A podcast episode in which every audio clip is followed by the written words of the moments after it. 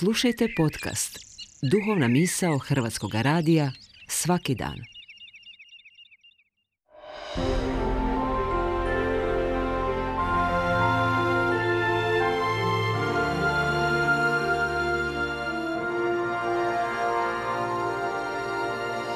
Duhovna misao.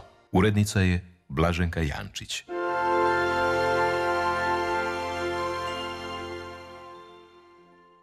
Siromašne ćete uvijek imati uza se. To je Isusovo proročanstvo. Ipak ove riječi teško je danas čuti, jer nisu popularne.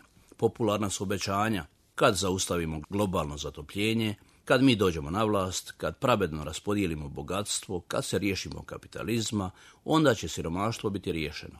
Siromašnih više neće biti jer smo to riješili. I to će biti jedan čudesni svijet i u tom svijetu siromaštva neće biti i siromašni su već sada nekako čudni jer su osuđeni na izumiranje. Ali tako to ne ide, niti će ići. Ja sam Ante Vranković, svećenik Spilitsko-Makarske nadbiskupije. Bog želi da djelujemo na slavu njegova imena i u ljubavi prema bližnjemu. On ne očekuje da s velikim birokratskim strukturama eliminiramo siromaštvo i spasimo planet. Kao i svi siromašni, bit će pozvani na vječnost, s Bogom ili bez. Ovaj naš planet i onako ima ograničeni rok trajanja. Isus je došao na ovaj svijet da ga učini boljim, odnosno da ljudi budu sretniji. A to govori da postoje i duhovne čovjekove potrebe koje ne ovise nužno o materijalnom bogatstvu, a nužne su za čovjekovo zdravlje i ugodan život. Razumijevanje, sućut, lijepa riječ i osmijeh su darovi koji se ne mogu platiti. Dobrota je jedina valuta koja neće devalvirati i izgubiti na vrijednosti. Od ovog svijeta očekujemo utjehu, zdravlje, mir, bogatstvo, a zaboravljamo da od Boga dolazi svako zadovoljstvo i blagoslov. Glavna Božja riječ je ljubav i to djelotvorna. To nije neki dobar osjećaj zbog darovane sitnice, nego ona koja sve pokriva, sve vjeruje, sve mu se nada, sve podnosi. Takva ljubav nikada ne prestaje.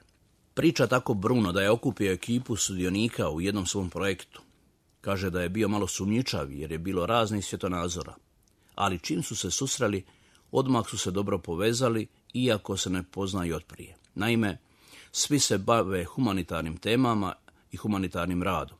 A kad je nešto iskreno i od srca, onda nema zapreke razumijevanju. Govor srca je jezik kojim svi mogu pričati. Dva su moguća problema. Jedan je oholost. Tko će primiti nagradu i priznanje? U humanitarnim akcijama traži se poniznost onih koji stvarno rade i zalažu se, da ne odustanu zbog toga što nisu u prvom planu a traži se upornost onih koji organiziraju i vode, jer nije dobro ni da oni odustanu. Što se tu može? Mnogi drže da se ne može ništa, da se u ovom svijetu ne može ništa popraviti, ni napraviti, ni promijeniti, ni poboljšati.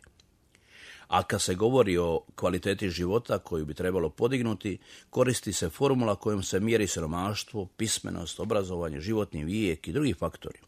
Mnogi preko ove formule svrstavljaju zemlje u razvijene, u razvoj i nerazvijene – ili zemlje prvog, drugog i trećeg svijeta.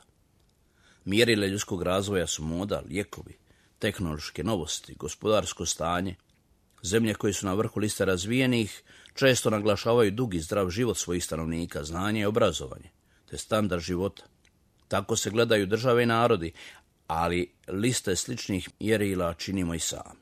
Prema tome držimo da je bogat onaj tko dužo živi i dobro jede. I onda ispada da je dobar život čista poljstaljina, redoviti obilni obroci, povoljno zdravstveno osiguranje. Opasnost je život svesti na nekoliko znanstvenih zaključaka. Čovjek je čudo, otajstvo, a ne biće za pokus koliko će dugo živjeti. Kvalitetan život je ispunjen život, ne hranom nego smislom. Zdrav i dugovješan je onaj koji je slobodan, slobodan od smrti. Takav život ide i preko groba. Hvala vam na slušanju i lijepo vas pozdravljam.